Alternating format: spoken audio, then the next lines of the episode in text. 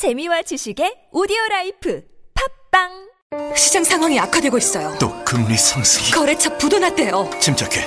매출 채권 보험을 들어놨잖아. 차지. 슛! 신용보증기금 매출채권보험이 대한민국 중소기업의 골든타임을 지킵니다. 연쇄부도의 위험에서 안전할 수 있도록. 거래처에서 외상대금을 받지 못할 때 손실금액의 80%까지 지급해주니까 기업의 외상 거래에서 매출 채권 보험 가입은 더 이상 선택이 아닌 필수입니다. 기업을 살리는 매출 채권 보험 대표번호 1588-6565 자세한 사항은 홈페이지에서 확인하세요. 이 캠페인은 중소벤처기업부와 신용보증기금이 함께합니다. 안녕하세요. 배우 지진입니다. 무료, 무료, 무료. 하나원 비즈마켓은 판촉 사은품 샘플이 무료입니다. 안심, 안심. 하나원 비즈마켓은 안심 배송 서비스를 제공합니다. 하나, 하나, 하나. 판촉 사은품은 하나원 비즈마켓과 상의하세요. 잠깐! 예산 맞춤 상품 추천은 간편하게 전화하세요. 02-1811-0110. 뭐라고요? 02-1811-0110. 하나원 비즈마켓. 청취자 여러분, 신고 전화가 하나로 통합됐다는 거 알고 계시나요?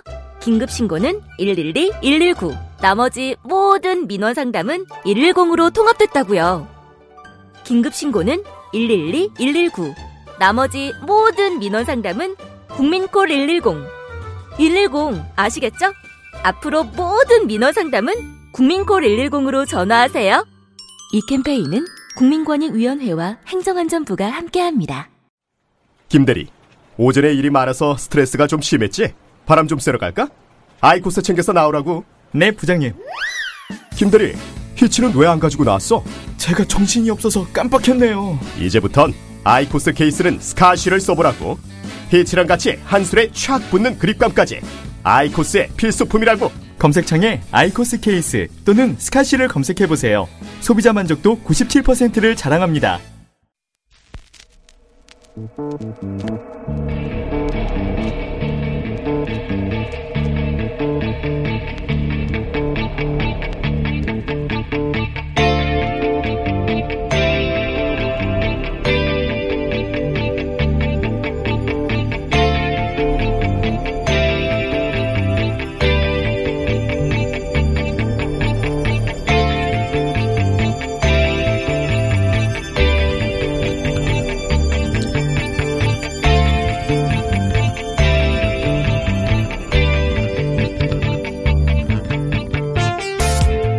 안녕하세요. 김호준입니다. 지난 월요일 브라질 대선 1차 투표에서 자이르 보우소나라 후보가 1위로 결선 투표 진출했습니다.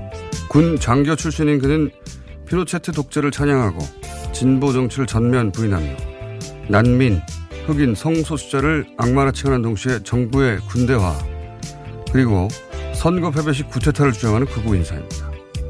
그의 부상을 지켜보며 그의 주장이 생소하지만은 않아서 섬찟합니다. 박정희 독재를 여전히 칭송하고 난민과 성소수자를 악마하고 정보기관 요직에 군 출신을 안치고 그리고 촛불 집회 때 계엄령을 기획했던 이들 우리 사회에도 존재하죠. 더욱 대자비를 느끼지 않을 수 없는 것은 최근 한겨레 취재로 밝혀진 극우와 일부 개신교의 결탁처럼 보수나로 역시 브라질의 극우적 성향 개신교와 연대한다는 점입니다. 최근 들어 우리 사회 이들 극우 세력은 유튜브와 카톡을 통해 기존의 지역과 냉전 갈등 구조를 혐오와 차별의 언어로 대체하려는 허위 날조 정보를 조직적으로 생산해내고 있죠. 70여 년 냉전 체제가 비로소 해체되려는 이 즈음 그 공백을 또 다른 갈등으로 채우려는 이 극우적 시도 두눈 크게 뜨고 크게 뜨고 감시해야겠습니다. 우리 모두 이 세력에 너무 오래 당해왔지 않습니까? 김어준 생각이었습니다.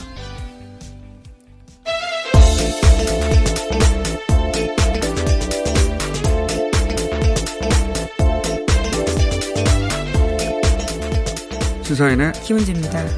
바람이 꼬이는 날이에요. 예, 목요일인데요. 자, 이게 저는 이제 외신을 보다 보면 갈등이, 갈등 있는 지역이나 혹은 뭐 대선이, 특히 대선이 있을 때 그 사회에 어떤, 어, 뭐랄까요. 숨어있던 갈등들이 폭발하는 경우가 많죠. 예. 그래서 다른 나라 대선을 유심히 보게 되는데, 이 브라질 케이스를 보면서 이게 과연 남의 나라 일인가 싶은 게, 어, 이, 지금 1위로 무슨 대통령이 당선된 건 아닙니다. 결선에 네, 가야 되고. 1위 후보의 다툼이라고 보면 되는데요. 예, 이제, 어, 진보 성향의 후보들이 이제 갈라져서, 예. 아마도 그 1, 2위는 훨씬 더 이제, 어, 누가 이기든 간에 박빙의 승부가 될 것 같다고 전망들을 하는데, 여하간 현재 이 후보의 주장을 보면 정부 주요 보직을 군출신으로 채우겠다. 또는 뭐, 어, 성소수자, 난민, 노숙자, 어, 그리고 여성까지 포함해서 어, 사회적 약자들 전체를 예외 없이 다 악마로 취급해요. 예. 기생충이라고 부르기도 하고, 어, 그들은 산하 제한을 해야 한다. 이 산하 제한까지 가면은 완전히 납치하고 맥이 닿거든요. 예. 그러니까 이, 그, 지금 유럽도 그렇고, 예. 우리 사회도 그렇고, 이 브라질도 그렇고, 극우 멘탈리티는 나치 멘탈리티하고 거의 똑같아요, 사실은. 예. 이 분노나 박탈감, 뭐 혐오 이런 거에 기반한 건데, 브라질도 우리처럼 그, 그리고 우리도 브라질처럼 군사 독재 시절 잔재를 다 청산하지 못했지 않습니까? 그리고 특히 이 대목이 저는 소름 끼치는데, 브라질에서도 이 극우, 이 후보하고, 어, 그 보수 개신교 일부가 결탁을 했어요. 똑같아요, 우리하고. 그리고 난민에 대한 혐오나 성소수자에 대한 혐오나 외국인 노동자에 대한 혐오. 이게 우리 다 있거든요. 네, 네. 가장 쉬운 전선을 건드리는 나쁜 정치의 방식입니다. 그러니까요. 어, 그러니까 이제 이제는 뭐 역사가 퇴행하는 것은 불가능하다 이렇게 생각하는 순간 브라질도 룰라 대통령이 당선된 적이 있죠. 그 순간에 다시 퇴행이 이루어질 수 있다. 우리도 경험했었고. 네, 민주주의라는 게 계속 바꿔가는 거기 때문에요. 네. 네, 브라질 보면서 다시 한번 예, 아 이거 남의 일만은 아니다는 생각을 다시 한번 하게 됩니다. 자, 첫 번째 뉴스는요. 네, 북미 관계에 관련된 소식 먼저 전해드리겠습니다. 트럼프 대통령이 2차 북미 정상회담 개최 시기를 11월 6일 미국 중간선거 이후다라고 밝혔습니다. 트럼프 대통령은 어제 중간선거 지원 유세를 위해서 아이오와주를 향하는 전용기에서 기자들과 만나서 이렇게 이야기했는데요. 트럼프 대통령은 북미 정상회담 일정을 조율하기에는 선거 유세가 너무 바쁘다라면서 지금 당장 갈 수가 없다라고 설명했습니다. 이거 좀 원문을 봤는데 저는 갈 수가 없다 그래서 어, 이건 평양에 가려고 하는 의도인가?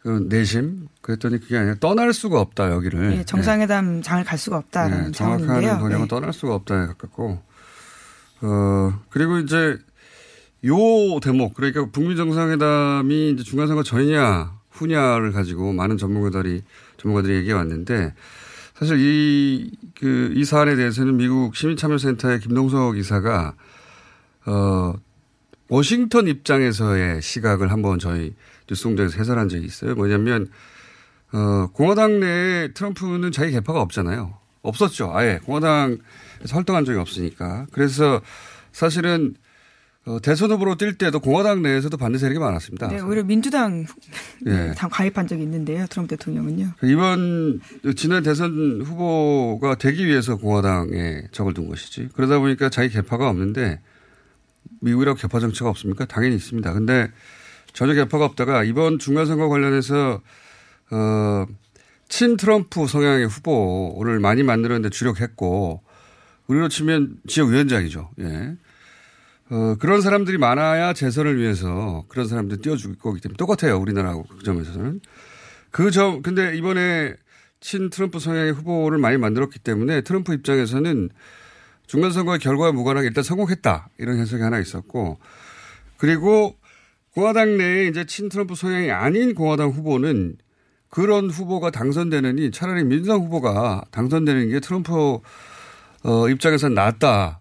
예, 당파보다는 지극히 자기 개인 입장으로서 예. 선거를 계산하고 있는 건데요. 근데 이제 그, 그 김동성 이사가 오랜 세월 그 미의회에 출입하면서 20여 년간 쌓은 경험상 어, 그렇게 그런 셈법이 있다. 우리 눈으로 보면 잘 안 보이는 거죠. 이건 미국 국내 정치기 때문에.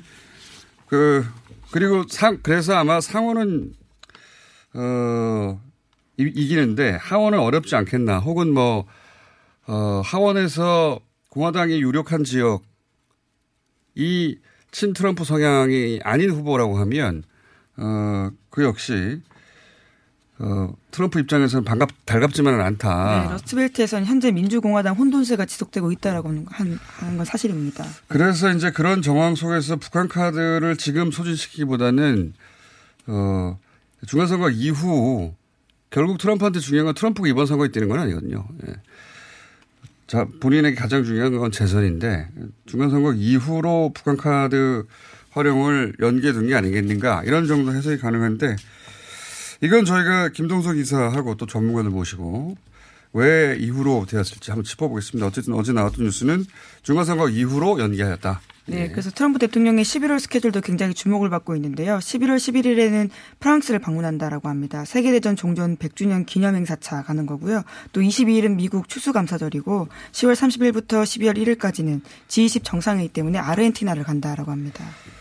그리고 또뭐 관련해서 또 어제 그, 어, 강경화 외무부 장관이 오이사 조치 해제, 어, 검토, 검토입니다. 네, 검토 중인 것으로 안다라고 대답을 한 건데요. 네, 어제 검, 국정감사장에서 이야기했습니다. 검토는 사실 항상 해왔어요. 실제로는. 그, 이명박 정부 때 오이사, 오이사 제재가라는 게 뭐냐면 천안함 이후에 개성공단 금강산 위에는 안 된다 아무것도. 네, 강력한 대북 제재 조치인 건데요. 어, 그거를 이제 그, 그 박근혜 정부 들어서는 개성공단까지 문을 닫으면서 다, 어, 모든 교류를 막아버렸는데 근데 이제 이명박 정부 때도 박근혜 정부 때도 오이사 조치 해제에 대한 얘기는 나왔어요, 계속해서. 예. 네, 심지어 2014년에는 김태호 당시 새누리당 최고위원 그리고 이인재 당시 새누리당 최고위원도요 오이사 조치를 해제하자라는 식의 이야기를 했었습니다. 가장 큰 걸림돌이라는 표현까지 했었어요. 근데 지금은 이제 보수야당이 어 그런 이제 남북 관계 문제에 있어서 정치적 의도를 가지고 질문을 한 걸 강경화 장관이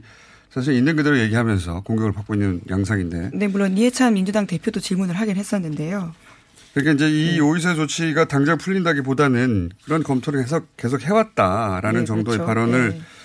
공격한 것이 그 질문이 또 바로 그걸 실시간으로 미국으로 날아가서 미국 대통령 트럼프에게 질문을 했어요. 그랬더니 어, 트럼프 대통령이 이제 어, 이렇게 말했거든요. 정확하게는 번역을 하자면 지금 우리 언론에서는 어 우리 그러니까 우리는 여기서 미국입니다. 예. 네. 우리 승인 없이는 아무것도 하지 못한다는 식으로 그렇죠. 오늘 새벽에 나온 뉴스입니다. 번역을 했는데 네. 원문을 읽어보면 아무것도 하지 않을 것이다 예요.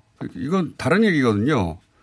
못한 그들을 못해 하고 어, 우리 승인 없이는 하지 않을 것이다. 그러니까 우리하고 보조를 맞출 것이다는 얘기인데 뉘앙스 완전히 다른 얘기죠. 네. 왜 이렇게 번역했는지는 모르겠어요. 예. 실제로는 그렇게 하지 않을 것이다. 우리 정부가 미국과 그 협조 없이는 그렇게 하지 않을 것이다라고 발언한 것을 어, 우리 승인 없이는 못한다 아무것도 왜 이렇게 번역했는지 모르겠는데 연합은 그렇게 번역했어요. 이게 뉘앙스 차이가 굉장히 큰데 어, 이게 영어 실력의 문제가 아니라 시각의 문제인 것 같긴 합니다만 하여튼 그런 일들이 국감과 미국 양쪽에서 뉴스가 터져 나와서 있었다 관련해서 자 어, 그리고 제가 다른 뉴스 전에 아 여기 뉴스도 준비되어 있군요. SBS가 예. 보도한. 예. 예. 잠깐 소개해 주십시오. 탐사보도팀에서요. 삼성의 차명 부동산 의혹을 집중적으로 보도했습니다. 여섯 곡지 넘게 보도했는데요. 삼성 지배구조에 정점이 있었던 에버랜드의 토지 거래와 관련된 의혹을 이미 제기한 바가 있습니다. 그렇죠. 그때 제가 예. 끝까지 판다팀. 그렇죠. 대단한 네. 역작을 내놨다고. 예, 그 후속작을 또 내놓은 네, 건데요. 후속작입니다. 예, 예, 그것을 취재하는 과정에서 여의도 크기만한 땅이 상당히 오랜 기간 차명 부동산일 가능성을 여러 포착했다라고 하는 건데요. 그러니까 이병철 회장의 땅이 여러 과정을 거쳐서 이재용 부회장에게 2002년에 들어갔다라고 할 수 있는 건데요. 에버랜드가 아주 싼 값에 그 땅을 사게 됐다라고 하는 겁니다. 그러니까 상속각 증여에 있어서 문제가 있다는 취지의 보도를 한 겁니다. 이걸 제가 좀 더 설명을 드리면 이 어, 판다팀이 또 한 번 홈런을 쳤어요. 예. 어, 요약하면 지금 말씀하신 걸 다시 한번 요약하면 이병철 회장 생전에 에버랜드 말고 에버랜드 주변 땅을 여의도 크기 땅 300만 평 정도를 삽니다. 그리고 대팔아요. 14명에게. 네, 삼성 임원들에게 대파는 건데요. 예. 네. 근데 이제 그 14명을 대파는데 그 14명은 각각의 개인이고 어, 관광 레저업을 하겠다면서 회사를 하나 세웁니다. 회사를 세운 다음에 그 회사에 이 땅을 출자를 해요. 네, 근데 또그 매우 이상하죠. 아무것도 예. 하지 않게 되는데요. 예. 네. 그리고 나서 아무 일도 하지 않아요. 그러다가 어, 이 삼성 승계 문제 나올 때마다 항상 말은 에버랜드. 예. 그 에버랜드를 통해서 이제 승계를 세금을 안 내고 하려고 하다가 이 20년의 사단이 났다고 제가 말씀드렸는데 어, 그 땅을 이재용 부회장, 에버랜드를 이재용 부회장에게 넘겨주는 그 해, 그 해에 이 주변 땅을 어, 에버랜드에 팝니다. 네, 그것도 아주 헐값에 발견했는데요. 네. 공시지가보다 50% 정도밖에 안 되는 값에 판다라고 합니다. 50% 이하죠. 왜냐하면 네. 공시지가 그러니까 공시지가의 80%고 예, 실제 시세의 50% 정도라고 하는데요. 시세 네. 40%밖에 안 되는. 그러니까 네. 공시지가의 80% 팔았다고 하니까. 그러니까 한마디로 말하면 뭐냐면 이게 실제 주인이라면 그 땅을 샀어요. 에버랜드 주변 땅입니다. 에버랜드는 잘 나가고 있어요. 그러면 그 땅을 가지고 장사를 엄청나게 할 수 있잖아요. 그런데 회사를 만들어서 거기다가 땅을 다 출자한 다음에 어 그거를 다 에버랜드에 헐값에 팔고 회사물을 닫아버립니다. 그 회사는 그 일, 그 땅을 파는 것 외에는 아무 일도 하지 않았어요. 그러니까 그 회사는 손해를 보고 에버랜드만 이득을 보는 거죠. 굉장히 이상한 거랬는데 알고 보니까 말씀하셨듯이 그 14명이 삼성전자 대표를 했다든가 뭐 삼성생명 회장을 했다든가 전부 삼성생명, 삼성의 간부들이었다는 거죠. 네, 네. 왜 이렇게 손해보는 짓을 했냐라고요. SBS 취재진들이 각각 찾아가서 삼성 회장들한테 물어봤었는데 다들 입을 다물거나 혹은 가족들은 그런 땅이 있는지도 모른다라는 이야기를 그러니까 했다고 이 엄청난 합니다. 땅이 있는데 그 땅 소유주의 가족들은 땅이 있는지도 몰랐다는 것이고 그래서 요약하면 어, 이병철 회장이 땅을 샀다가 자기가 샀는데 그거를 되파는 기록을 남깁니다. 근데 그 되판 게 다 삼성 직원들이고 그게 사실은 차명이었다는 거죠. 그리고 나서 그거를 어, 손자에게 상속하는 그 시점에 어, 회사 그 손자 회사에다 되팔아 주는 건데 만약에 정상적인 상속 증여를 이 땅을 했다. 그랬다면 땅값의 한 75% 정도를 세금으로 냈었다, 냈었어야 했다는 거죠. 그게 세금 안 내려고 이거 한 겁니다. 예. 이 삼성은, 어, 아들은, 아빠가 아들한테 계속 얘기했는데 그게 아니라 할아버지 때부터. 네, 대를 이어서 나온. 예, 할아버지 때부터 수법이라는 겁니다. 예. 이런 거 제가 한번 감옥 가요. 예. 그리고. 우선 뭐 그런 시드머니가 없으실 것 같긴 한데요. 이걸 SBS 판다팀이 찾아냈고, 예, 이걸 어, 무려 한 10몇, 15, 6분 동안 계속 연속으로 6곡지인가 7곡지를 예, 보도했어요. 6곡지 보도했는데요. 예. 네, 큰 박수를 보내고요. 예. 그런데 이제 지난번 기사도 포털 메인에 계속 걸려 있지 않았거든요. 이번 기사는 포털 메인이 걸릴지 두고 보겠습니다. 이거 그게 안 걸린다 말이 안 되는 거예요. 이 정도 역작을. 네. 예. 그리고 보통의 이런 기사들은 다른 언론사들도 주요해서요. 이런 내용들을 이어받기도 하는데요. 되는데 오늘 아침 조간에는 그런 내용들이 보이진 않았습니다. 대단한 역작이거든요. 파나팀에 박수 한번 보내고 SBS 파나팀에 박수를 보내고 포탈은 지켜보겠습니다. 자, 오늘은 여기까지 해야 될 것 같습니다. 예, 시사인 김은지였습니다. 감사합니다. 어, 저희가 잠깐 어제 국감 기간 중간 등장했던 어, 고향 조효수 폭발 사건 스리랑카인 영장 반려건 한번 어, 이 문제를 제기한 민주평화당 이용주 의원 연결해서 잠시 짚어보겠습니다. 안녕하십니까, 의원님? 예, 안녕하십니까. 어, 어, 어제 이제 두 번째로 그, 어, 구속영장이 검찰에서 반려됐지 않습니까? 그래서 최종적으로 영장이 신청이 안 됐죠. 청구가 예. 안 됐죠.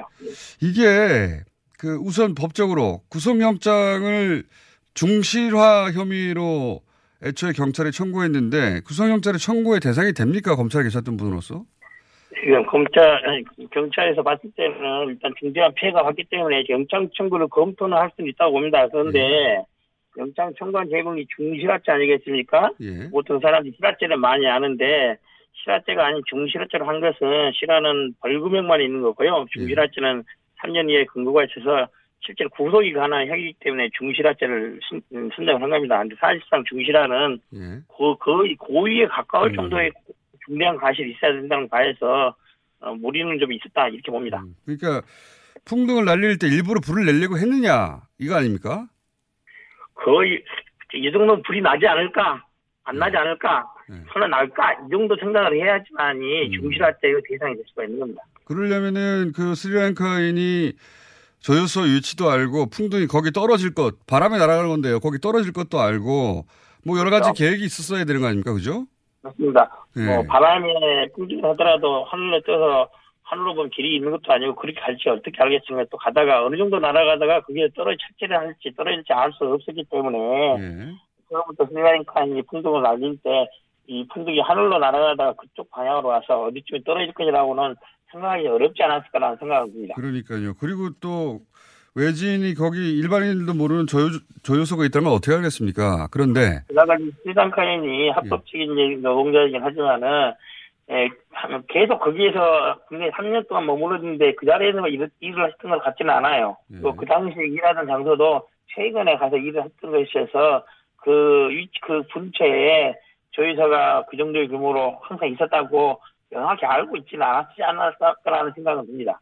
자, 그, 그래서 지금 그 어제 거론이 됐으니까 제가 한번 여쭤보겠는데 이게 이제 굉장히 좀 의문이 많은 사건 아닙니까? 이게 그렇습니다. 어떻게 풍등 하나로 그렇게까지 될 수 있는지 혹시 조사해 보신 바가 있는지? 예, 어쨌든 경찰의 발표 언론 내용들 쭉 보면은 풍등이 날아가서 저희소에 있는 에, 잔디밭에 떨어진 것까지는 다 이견 없이 인치를 합니다. 예. 단지 그 이후에 CCTV에 나타난 걸 보면은 18분의 폭발이 발생을 했는데요. 예. 어떻게 18분 동안 떨어져서 연기 발에 잔디밭에 불이 옮겨 붙고 연기가 나는데 예, CCTV에 그것도 찍혀 있습니다. 보는데 관리 관제실에 있는 직원들이 그걸 못 볼 수가 있을까? 1분도 아니고 18분 동안 뿐만 아니라 설령 잔디밭에 불꽃이 튀어서 불이 붙는다 하더라도 예. 이게 어떻게 그 큰 조회수가 폭발할 지경에 있을 수가 있는가 이런 거죠. 예. 지금 문제는 그 유증기 막을 통해서 어 불꽃이 점화됐다고 보는데요. 근데 뭐 소형관 공사에 설명을 뜯는다 하더라도 그 장비에는 인화 방지망이 설치가 되어 있습니다. 인화 방지망이 설치가 되어 있는데 통상적으로 불꽃이 들어갈 수 없어 폭발이 안 된다라고 하고 있는데요. 그 부분에 대해서는 인화 방지망이 실제로 설치가 되어 있었는지 아니면 제대로 작동하는 인화 방지망이 있는지 찾아볼 살펴볼 필요가 있습니다. 그 잔디밭에 풍등 하나 떨어졌다고 그렇게 폭발할 지경이면 그 옆에 있는 저유소가 하나가 아닌데요. 그 옆에 있는 저유소는 옆에 저유소가 폭발해서 몇십 뭐 열 몇 시간 동안 탈 정도인데 폭발하지 않았지 않습니까? 그. 점도, 예, 그 점도 이해가 안 가고 아직 의문이 굉장히 많은 사건입니다. 그죠? 그래서 법원에서도 정말로 풍동으로 들어와서 화재가 난 것과 폭발과 어떠한 인과관계가 있는지 따져봐야 된다 그럽니다. 풍등 때문에 풍등이 나라 불꽃 때문에 저기서 하나 폭발했는데 그 옆에 있는 저기서 좀뭐 쌩쌩했지 않습니까? 폭발하지 않고 그런 것을 본다고 한다면은 에, 잔디밭에 불 붙은 것과 저기서 폭발이 인과관계에 대해서는 좀 더 명확한 입증이 필요하다 이렇게 판단한 거죠. 알겠습니다. 오늘은 저희가 여기 잠깐 짚고요. 그 원인에 대해서 계속 조사하실 것 같으니까 좀 새로운 내용이 있으면 다시 한번 연결하겠습니다. 예. 예, 오늘 말씀 감사합니다. 감사합니다. 민주평화당 이용주 의원이었습니다.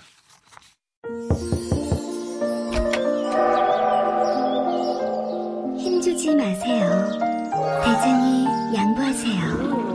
언짢아진 인형은 그 부드러운 미궁 대장사랑. 아무도 몰랐어요. 제가 벌써 사고 나온 걸. 앉자마자 밀려오는 배출의 카타르시스. 빅동의 추억. 미궁 대장사랑. 이번 여행은 어디로 갈까? 일정은? 항공은? 호텔은? 아, 너무 어렵네. 여행 상품 결정하기가 수학 문제만큼 어려우시죠? 이럴 때일수록 정석으로 가야 합니다. 어려운 여행풀이, 여행 정석이 친절하고 정직하게 답을 찾아드립니다. 하나투어 공식인증 예약센터, 여행 정석. 02-756-0003, 여행 정석을 검색하세요. 정직한 여행사, 여행 정석. 02-756-0003. 오빠, 오빠한테서 매력적인 향기가 나는데? 어, 역시 박지희. 한 방에 알아보는구만. 헤이브로 올인원 파워바로 샤워하고 왔지? 아, 이 오빠 여자들이 좋아하는 건 어떻게 알고? 확실히 헤이브로 올인원 파워바 쓰는 사람 옆에 가면 뭔가 다른 느낌이 있어. 은은한 향기가 나면서 어, 또 섹시해 보이기도 하고. 그래서 이 오빠가 쓰는 거 아니겠니? 박지희가 추천하는 올인원 향수 비누. 지금 포털에 헤이브로 검색하세요.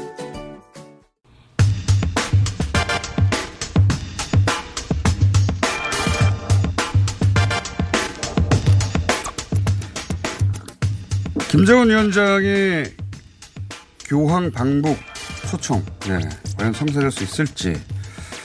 어, 참여정부 시절 바티칸 주재 교황대사를 지내셨던 그리고 지난 5월 문재인 대통령 취임 특사로 교황청에 다녀오신 성염 전 대사 스튜디오 지금 모셨습니다. 안녕하십니까. 안녕하세요. 제가 다른 거 이전에 교황대사라고 하는데 교황대사가 카톨릭교에서 보내는 겁니까? 아니면 우리 외교부에서 보내는 겁니까? 네, 교황 대사는 네. 교황이 한국에 보내는 대사입니다. 그리고 아. 저는 주 교황청 한국 대사죠.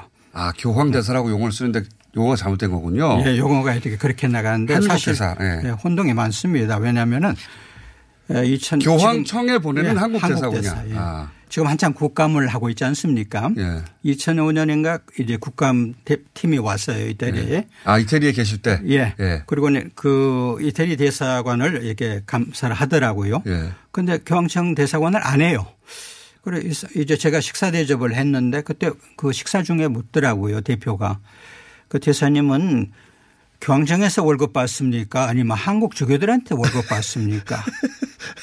저하고 똑같은 의문을 가졌어요. 네, 외교통상부들의 생각이 그 정도였어요. 아, 근데 실제로는 외교통상부로부터 그 급여를 받는. 네, 거기로부터 임명받아서 간 사람인데. 아니, 저도 그 교계에서, 교계에서 교황청에 보내시는 분인 줄 알았더니 그게 아니라 우리 외교부에서 교황청에 거기도 일국이니까요. 어쨌든. 예. 파견 보내는 아, 그렇군요. 우리 하, 이 남한에서 단독 정부 수립했을 때 예. 제일 먼저 대- 이 정부로 인정해 주고 유럽 국가들의 그 승인을 받아낸 것이 교황청입니다. 아, 그렇군요. 저기 궁금증이 풀렸습니다. 교황대사도 아니고 교황청에 간 한국 대사고 그렇습니다. 외교부 소속으로 가는 것이며 네. 그게 교황청으로부터 결- 월급을 받는 게 아니다. 하나 이해했고요. 어, 이 이제 교황 얘기가 나와서 제가 이제 질문을 드리겠는데 그 역사를 아실 것 같아가지고 제가 알기로는 그 김대중 전 대통령이 당시 요한 바오로 2세 교황님 만났을 때 그때 처음으로 방북 요청을 한 걸로 알고 있는데 맞습니까?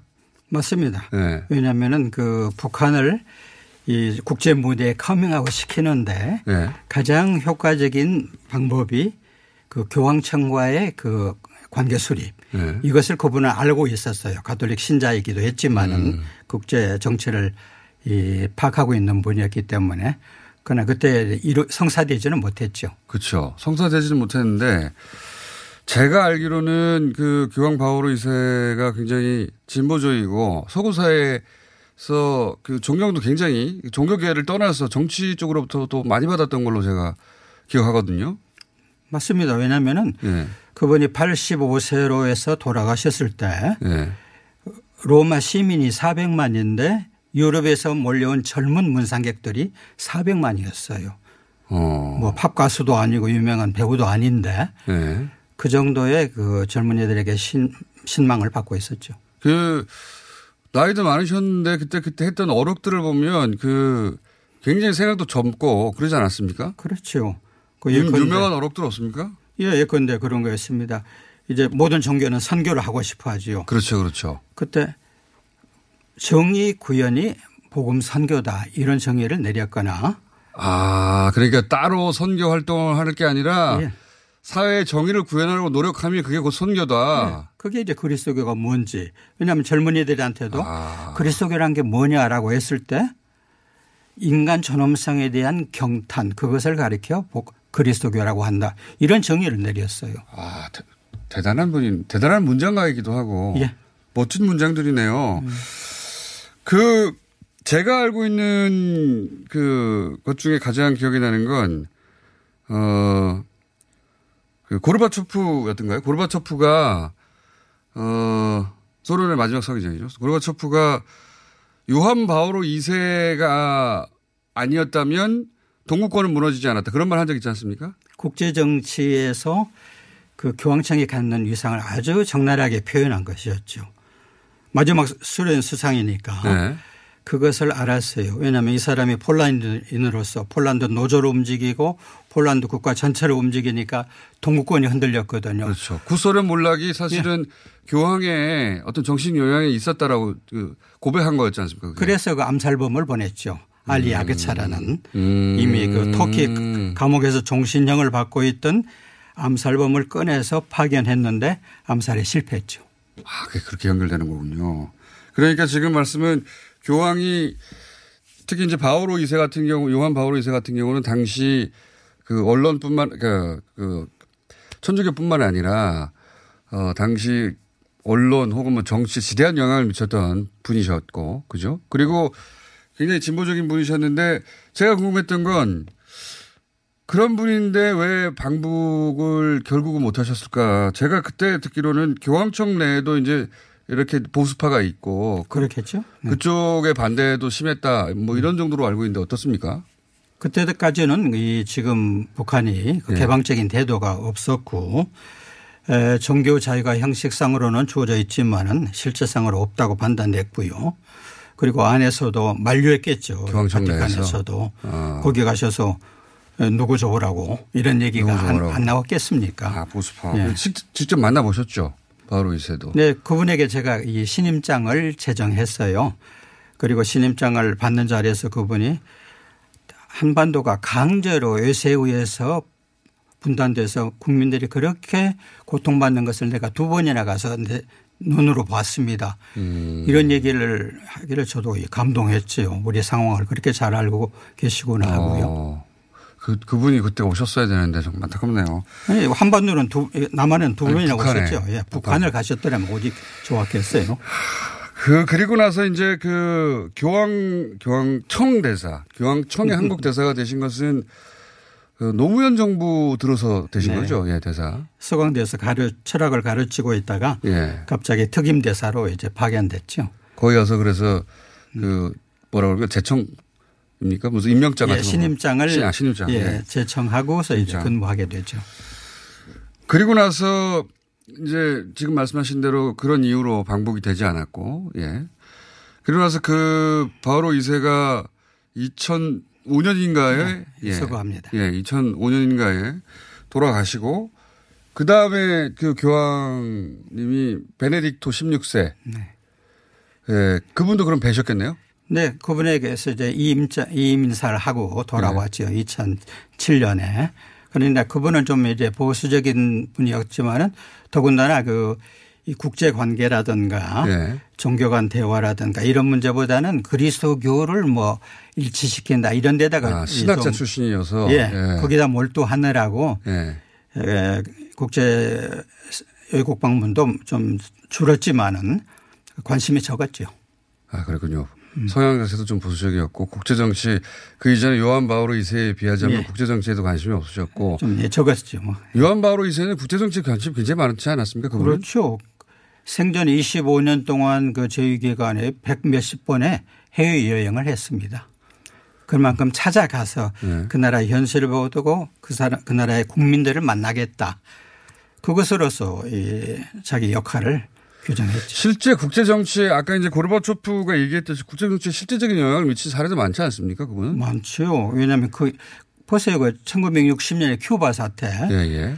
거기서 지금 배가 충돌하면은 예. 그 미사일 부품을 싣고 오는 소련 배하고 그걸 검색하겠다는 미국 배하고 예. 만나면은 그건 핵전쟁이에요. 바로, 가지요. 그때- 위기였죠. 쿠바 예, 미사일 바로 그때 위기. 예. 그 요한 23세는 교황이 양편에 편지를 보내고 전화를 해서 여러분의 그 이 치킨 게임 때문에 예. 인류를 멸망을 시킬 수는 없다. 음. 그러자 그이 브레즈네프가 즉시 그걸 받아들이면서 그걸 명분으로 해서 배를 돌렸죠. 아, 그걸 정치의 명분으로 삼았군요. 예, 예. 그 이후 이라크 전쟁 때도 그 교황 어 편지인가요 메시지가 등장했던 걸로 제가 기억하는데. 그렇죠. 그 제2차 특히 예. 2차 이라크 전쟁 발발할 때 아랍 국가 전부가 거의 예. 전부가 국가 원수들이 교황에게 특사를 보내서 호소했어요. 아. 미국을 좀 만류해서 전쟁이 나게 나지 않게 해달라고. 아. 그래서 아, 특사를 이 아랍 국가의 아랍 국가들이 호소했습니다. 수반들이 교황한테 네, 호소했어요. 호소할 어. 사람이 여기밖에 없다는 걸 알았죠. 그래 특사를 두세 번 보내고 했는데 결국은 이제 전쟁이 터졌지 않습니까? 네. 그때 하늘 무서운 줄 알라고 부시에게 손가락질 한 사람이 교황입니다.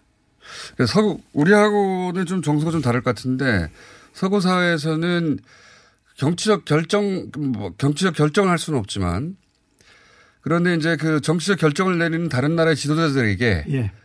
그리고 그 나라 국민들이 이제 카톨릭 교도도 많고 개신교의 혹은 기독교의 전통이 있으니까 교황이 그런 메시지를 냈는데 그걸 부인하거나 정면으로 반박하거나 혹은 거스르는 것에 대해서 정치적 부담을 느끼게 명분이 없지요. 만드는 역할을 하시는 거군요. 평화, 아. 그 다음에 이 일치, 그 다음에 뭐 가난한 나라에 대한 원조 이런 인도적인 명분은 반박을 할 수가 없죠. 아, 그 요한 바오로 2세 때 방북을 꼭 했었으면 좋았을 뻔했습니다. 네, 참 좋았을 겁니다. 그러니까 이번에라도 성사되면 오직 좋겠어요. 그 베네딕토 어 16세 그 그분 때 이제 참여정부에서 남한과 북한을 동시에 방문해 다오라고 하는 요청이 있었다는 보도가 제가 본 기억이 있는데 그, 그런 적이 예, 그때 이제 이 노무현 대통령의 그 방문이 있었으니까 네. 그런 호소가 당연히 나왔죠. 왜냐하면은 꼭 남한만 방문해 주십사 이런 말을 하지 않고 남북한을 동시에 방문해 주십사라는 요청이 있었고 네. 예, 뭐 기회가 되면 가- 가보겠습니다. 이런 이제 예의적인 대답은 나왔지만은 구체적으로 추진된 건 없었죠. 그렇군요. 자 그러면 이제 어 베네딕토 16세 선정하시고 그리고 취임하신 취임했다고 합니까? 그 네? 그냥 취임했다고 합니다. 알겠습니다. 취임, 어, 취임했다, 취임하신 프란, 프란치스코, 예. 프란치스코. 이분 또 대단한 분 아닙니까? 네, 대단한 뭐 첫마디부터 그리스도인들은 교회에서 나가야 한다고 그랬어요. 아니, 밖으로 나가면은 어떻게 됩니까? 교통사고 나는데 교통사고 나더라도 이 안에서 창문 닫고 커튼 치고 우리끼리 싹싹 비는 것보다는 훨씬 낫다. 나가서 여러분의 삶으로 여러분을 뭘 믿고 있는지를 보여줘라. 삶으로 보여줘라. 네, 나가라 밖으로. 네. 이것이 이번에 그 캐치프레이즈. 밖으로 나가라. 끼리끼리만 있지 말고. 예, 사회 문제를 네. 관심을 갖고 그것을 교육해야 여러분들의 할 일이다. 사회에 참여해서 사회 정의를 구현하라. 예. 그러니까 요한 바오로 2세의 맥을 잇는 분이군요. 그대로 이었고 거기다가 한 층을 이렇게 업그레이드 시켰죠. 어떻게 업그레이드 된 겁니까? 그래, 예컨대 이 사람이 첫 회칙이 이제 복음의 기쁨이란 문서인데요. 네. 이게 경제 문제를 다루는 겁니다. 착하게 살자가 아니고 네. 경제 문제를 아, 다루면서 경제 문제. 신자유주의 이것은 살인 경제다. 여러분들이 그 자유 신자유주의 경제를 추, 추구한다면은 여러분은 신을 섬기는 것보다는 재물을 섬기는 우상숭배자다. 이런 가차없는 그 오, 예. 대단한 분이네요. 예, 마- 신자유주의라는 용어를 직접 쓰셨어요? 예, 썼어요. 신사, 신자유주의를 숭배하는 것은 예, 따르는 것은 어, 하나님이 아니라 예, 마몬이라고 도- 어. 막 그런 우상숭배 이름이 있죠. 돈을 숭배하는 것이다. 예, 이거 이것은 굉장히 이 충격적인 소위 Francis impact, 프란치스코 충격이라는 말로 국제 여론이 쓰고 있습니다. 많이 보는 건 좋지만 나누지 못하면은 네. 그것은 우상숭배라는 그런 음. 종교 용어를 썼죠. 이 프란치스코 교황이 전 세계에서 우리나라를 처음 방문하는 게 맞죠? 제가 그 2013년에 예. 그분을 뵐 기회가 있었어요. 아, 교황 다 보셨군요. 최근에 네, 시간이. 뭐 긴 시간 아니었고 네. 한 5, 6분 주어졌는데 그런 말씀을 드렸죠. 교황님 보세요. 전 세계 유일한 분단국이 한반도 대한민국입니다. 예. 이곳을 찾아오셔서 남북 간의 화해와 평화를 위해서 어떤 좀 조언을 해 주십시오. 내 눈을 지그시 쳐다보면서 무슨 말씀인지 알겠습니다. 그 대신 저를 위해서도 좀 기도해 주세요. 이런 부- 말씀을 하셨거든요. 대사님이 그러면 프란치스코 교황의 첫 방문지가 한국이 됐는데 결정적 기여를 하신 분입니까? 글쎄요, 우리 정부에서도 어떤 그 초빙이 갔을 겁니다. 대사를 통해서. 이 제가 인사드리면서 드린 말씀은 그것이었습니다. 아, 아, 참, 베네딕토 16세 교황님은 선정하시지 않- 않고 예. 자리를 양위했다고 그러나요? 예, 예, 양위했다. 대단한 공적이죠. 그것도 왜 그렇게 되셨습니까? 그러니까 당신이 그 앞에 예. 요한바오로 2세 그 병상, 병중에서 그 노령까지도 이렇게 끌어가는 모습을 보고 사람들은 그렇게 말해요. 아마 반면 교사로 삼아서 어. 내가 스스로 지금 이 직책을 수행 못하는데 더 나은 분에게 자리를 내줘야겠다.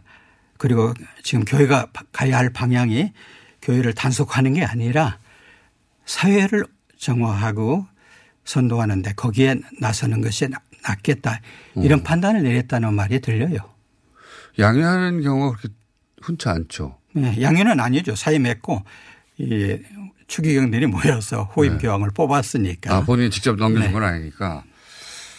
자, 그러면 그 이제 그 프란시스코 어, 현 교황 만나셔서 그때 이제 한반도 꼭 오셔야 된다고 마지막 냉전지 어, 냉전국이라고 말씀하셨고 그래서 실제 남북가요. 네. 예, 남북이 실제 첫 방문지로 한국을 선택하셨고 네. 그리고 와서 제가 기억나는 메- 메시지는 뭐 여러 말씀하셨겠지만 어, 남북은 한 형제다 이런 메시지 남기지 않으셨습니까? 예, 마지막 날 네. 명동에서 미사하면서 남북한은 한 형제입니다. 그걸 일곱 번이나 말했어요. 특히 이제 거기에는 박근혜 대통령을 비롯한 정부 요인들도 와 있었어요. 예. 그래 자리에서 호소한 거죠. 어. 여러분은 한 형제다. 왜냐하면 역대 교황이 그 점을 누누이 강조해 왔습니다. 한반도가 억지로 분단되어 있고 서로 전쟁을 치렀고 그 증오가 크리스찬들에게까지도 깊이 새겨져 있고 아, 특히 크리스찬에게도 예, 맞습니다. 알고 네. 있었어요. 아, 그걸 알고 계셨다. 예, 예. 그 한, 그 개신교도 그렇지만 카톨릭계에서도 또 보수적인 카톨릭계 있습니다. 예. 있지 않습니까? 성직자들도 있고 수도자들도 있고 병신도들도 똑같은 국민으로서 네. 서로 갈라져 있죠. 그 맘- 심정적으로는. 지금 뭐 개신교 쪽에서만 눈에 띄어서 그렇지 카톨릭계에도 그런 그 뭐랄까 분열이 있는 거죠. 예. 예. 그러나 절대 다수는 역시 그 지금 이 교황이 이렇게 선도해가는 그 방향을 따라갑니다. 이것이 가톨릭의 특징이죠. 그래서 그 이 메시지를 일부러 내신 거죠. 와가지고 남북은 한 형제다. 예, 그것이 가장 큰 심각한 그 한국의 문제라는 걸 알고 있었죠. 네. 그래서 그 점을 강조, 여기 이 교황이 제가 가서부터 한 10여 년 동안 거의 매년 한 번, 두 번 한반도의 분단 그 화해를 위한 그 대통령들의 노력에 대한 칭찬 네. 그리고 그 나라의 평화를 위해서 특히 핵무기가 생겼, 생겼을 때 네. 기도하자고 하면서 그 자리에 모인 그 수십만 명하고 함께 기도하고 하는 것이 예사로 일어났습니다. 바티칸에서는. 그러니까 바티칸도 여기가 마지막 냉전국이라는 건 알고 있고 또 세계 그 화약고. 이대 화약고 중에 하나란 것도 그러니까 바티칸의 시각에서는 이스라엘 거기 팔레스타인 문제하고 예, 한반도죠. 저 멀리 있는 한반도가 같은 정도의 화약고라고 생각한 거 아닙니까? 그렇죠. 그렇죠. 여기는 더 심각하게 생각하죠. 왜냐하면 강대국들이 러시아, 중국 뒤가 있으니까. 아, 교황적인 눈으로는 더 심각하겠군요. 왜냐하면 팔레스타인은 압도적으로 밀리는 것이고 뒤에 배경이 없습니다. 그렇죠. 여기는 사실은 화력도 비교도 안 되고요. 팔레스타인이 날리는 미사일이라고 해봐야 그거 몇십만 원짜리거든요. 근데 여기는 완전히 다르니까 아, 그런 인식이 이미 있는 데다가 근데 프란치스코 교황님은 평창 올림픽 때도 메시지를 내시고 네. 그리고 사람도 보냈어요. 아, 그랬어요? 네, 선수는 아니지만은 그 네. 참관하게 하고. 교황청에서 사람을 해서 평창에 참, 참관했습니까? 예, 왜냐하면 아. 이것이 지금 그 남북으로 함께 공동 선수단 입장 아닌 그 평화의 모티브가 나왔기 때문에 보낸 거죠. 아. 그리고 그것을 제가 격려하려고.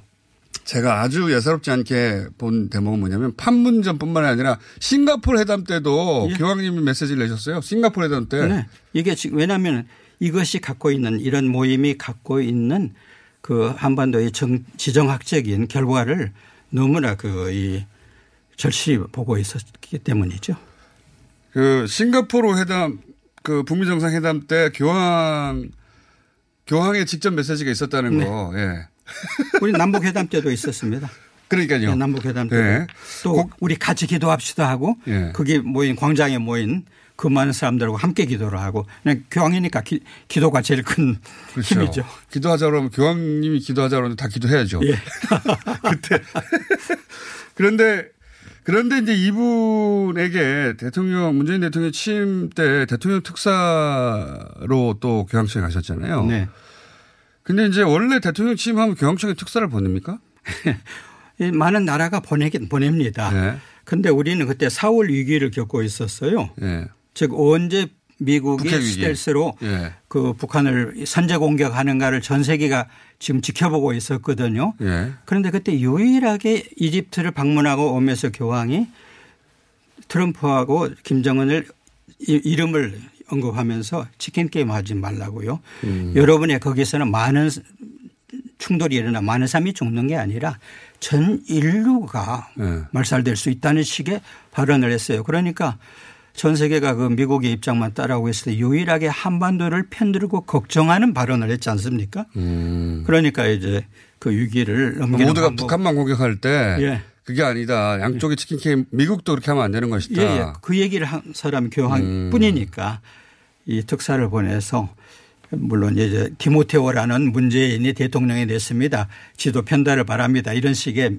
공식 네. 메시지 같지만은 다른 그 것도 좀 의도했죠.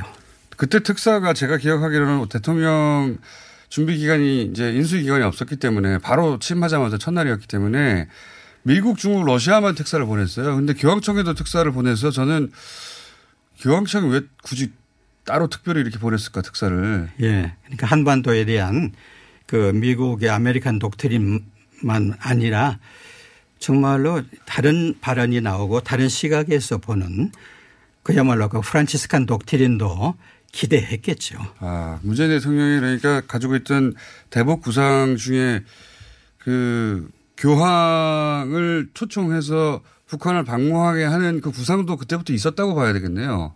예, 그렇게 추측이 돼요. 이번에 지금 결과를 보니까. 자, 그러면 이제 가, 오실까요, 이번에는?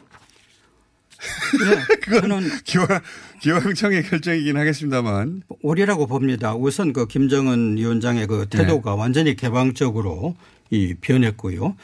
그 나라의 그 북한의 그 커밍아웃에는 이보다 좋은 이 기회가 없습니다. 왜냐하면 교황과 더불어 손잡고 어떤 그 뭐 이 만남을 가질 때 그 북한에 대한 그 선입견들이 아주 빨리 이렇게 없어질 수가 근데 있죠. 과거에 이제 교황청의 그 소위 보수파라고 할 수 있는 쪽에서 나왔던 메시지가 거기는 신부도 없지 않느냐, 누가 영접하느냐 이런 논리였던 걸로 제가 기억하거든요. 네, 근데 거기도 에, 천주교 연맹이 있고 개신교 연맹이 있고 불교 연맹이 있고 해서 형식상으로 있고요. 네. 또그 정교회 신부 하나가 와서 유교관들을 위해서 미사를 드립니다. 천주교 아. 성당도 있고요.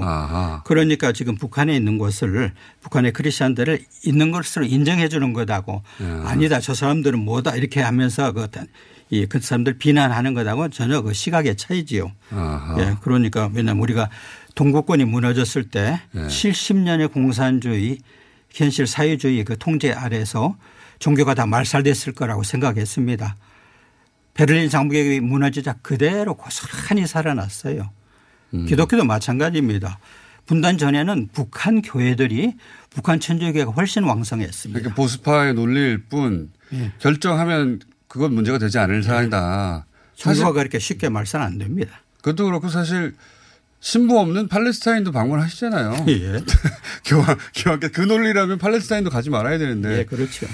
자, 그래서 가능성이 높다고 보시는. 네, 저는 그렇게 봅니다. 특히 지금 교황청이 가장 공들이는 것이 중국과의 관계 정상화입니다.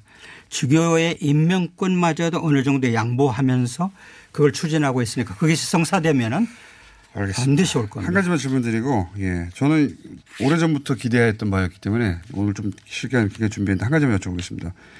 이 개신교 일부에서 이 굉장히 이 분위기에 대해서 탐탁치 않아 여기잖아요. 어떻게 생각하십니까? 그야말로 화해, 일치, 평화, 통일 이것은 그 정, 모든 종교의 근간이 되는 그 말들이죠. 그 말에 대해서 이렇게 반발한다는 것은 정말 사람 전 세계 국제사회가 전혀 이해를 못하는 그런 것이죠. 알겠습니다. 성염 전 대사였습니다. 감사합니다. 감사합니다.